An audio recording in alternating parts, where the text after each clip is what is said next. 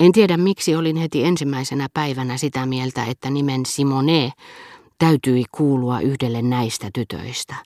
Mielessäni pyöri lakkaamatta kysymys, kuinka voisin tutustua Simoneen perheeseen ja tutustua siihen sellaisten ihmisten välityksellä, jotka se asettaisi itsensä yläpuolelle, mikä ei voinut olla vaikeaa, mikäli tytöt olivat vain puolivillaisia pikkuhuoria, jotta se ei saisi minusta epäedullista käsitystä. Sillä on mahdotonta todella tuntea ja täydellisesti sulattaa sitä, joka meitä halveksii, niin kauan kuin tuota halveksuntaa ei ole voitettu. Sillä joka kerta kun niin outojen, niin erilaisten naisten kuva tunkeutuu mieleemme, me emme tunne lepoa, elleivät unohdus tai kilpailevat kuvat sitä tuhoa, ennen kuin olemme muuttaneet nämä vierasmaalaiset joksikin itseämme muistuttavaksi. Siitä syystä, että sielumme tässä suhteessa reagoi ja toimii aivan niin kuin elimistömmekin, joka ei voi sietää vieraan esineen tunkeutumista sisuksiinsa, ryhtymättä siinä samassa sulattamaan ja omaksumaan tunkeilijaa. Neiti Simone oli varmaankin sievin heistä kaikista, se, josta niin kuin minusta tuntui, olisi voinut tulla rakastajattareni, ainoa, joka oli puolittain kääntänyt päätään, näyttänyt kiinnittävän huomiota tuijotukseeni. Kysyin hissipojalta, tunsiko hän Balbekissa ketään Simoneeta, koska hänestä oli vastenmielistä tunnustaa, ettei ylipäänsä tiennyt jotakin. Hän antoi varovaisesti ymmärtää, että nimi sanoi hänelle jotakin. Ylimpään kerrokseen päästyämme pyysin häntä toimittamaan minulle hotellin tuoreimmat vieraslistat. Astuin hissistä.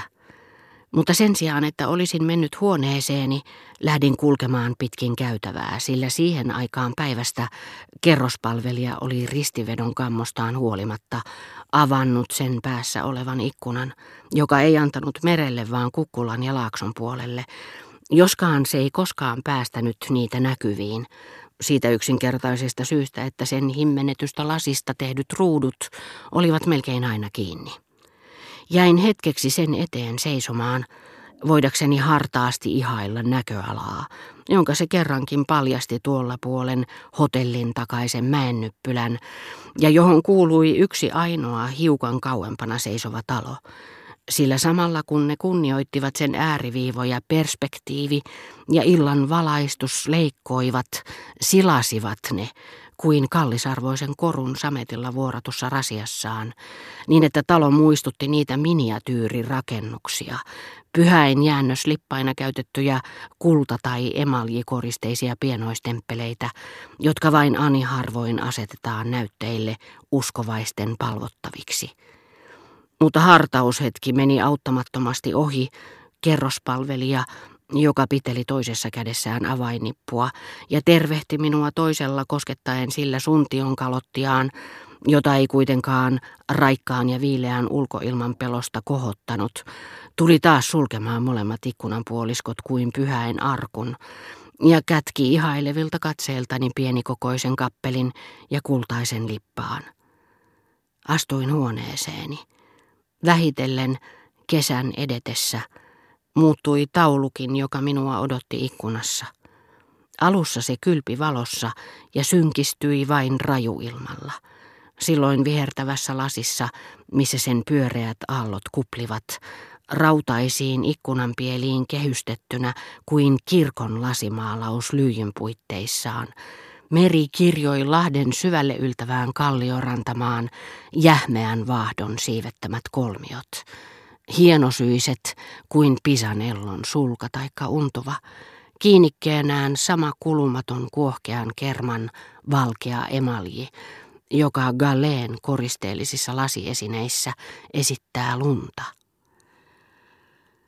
Aikaa myöten päivät lyhenivät ja tullessani huoneeseeni Sinipunerva taivas näytti kantavan auringon jyrkän, geometrisen ja katoavaisen, ikään kuin jotakin salaperäistä ilmestystä, jotakin ihmeitä tekevää merkkiä esittävän kuvion iskemiä haavoja. Se kallistui kohti merta taivaanrannan saranoilla, kuin uskonnollisaiheinen taulu pääalttarin yläpuolella.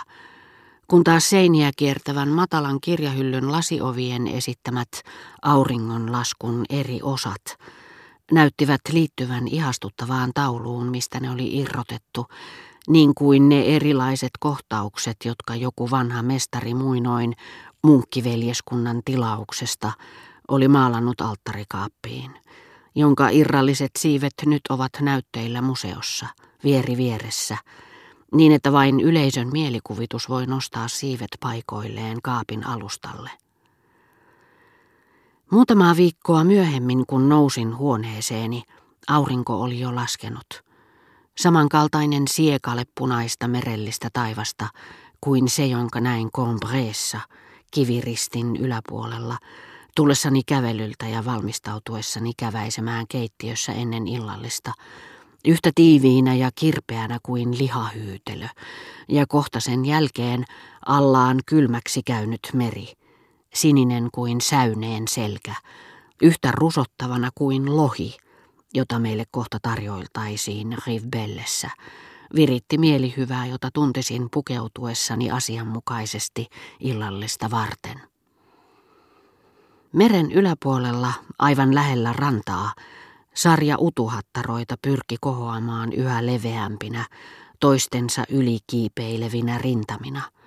Pikimustia, mutta silkoisia, agaatin tiiviitä hattaroita, silmin nähtävän painavia, niin että ylimmäiset kurkottaessaan niitä tähän saakka tukeneitten muodostaman taipuneen varren – sen painopisteen tuolle puolen näyttivät olevan kaatamaisillaan tämän jo puoliväliin taivasta ulottuvan rakennelman, syöksemäisillään sen mereen. Nähdessäni laivan kaikkoavan kuin matkustajan yön selkään, minusta tuntui niin kuin aikoinaan junassa, että minut oli vapautettu unen vaatimuksista ja makuuhuoneen suljetusta tilasta. En siksi toiseksi tuntenutkaan itseäni huoneeni vangiksi, koska jo tunnin kuluttua lähtisin noustakseni odottaviin vaunuihin. Heittäydyin vuoteelleni. Ja ikään kuin olisin levännyt hytin laverilla jossakin noista suhteellisen lähellä näkemistäni laivoista, joita öisin tulee ihmetellen katselleeksi niiden hitaasti edetessä pimeässä, kuin tummat ja vaitonaiset, mutta valveilla olevat joutsenet. Minua ympäröivät joka puolella merelliset kuvat. Mutta varsin usein oli todellakin kysymys pelkistä kuvista. Unohdin, että värien alle kätkeytyi levottoman iltatuulen tuivertaman hiekkarannan murheellinen tyhjyys, jonka niin tuskallisesti olin aistinut Balbekkiin saapuessani. Sitä paitsi en edes huoneessani, ajatellessani vastikään kohtaamiani tyttöjä, ollut enää tarpeeksi tyynessä enkä pyyteettömässä mielentilassa, jotta todella syvälliset kauneusvaikutelmat olisivat voineet minussa syntyä –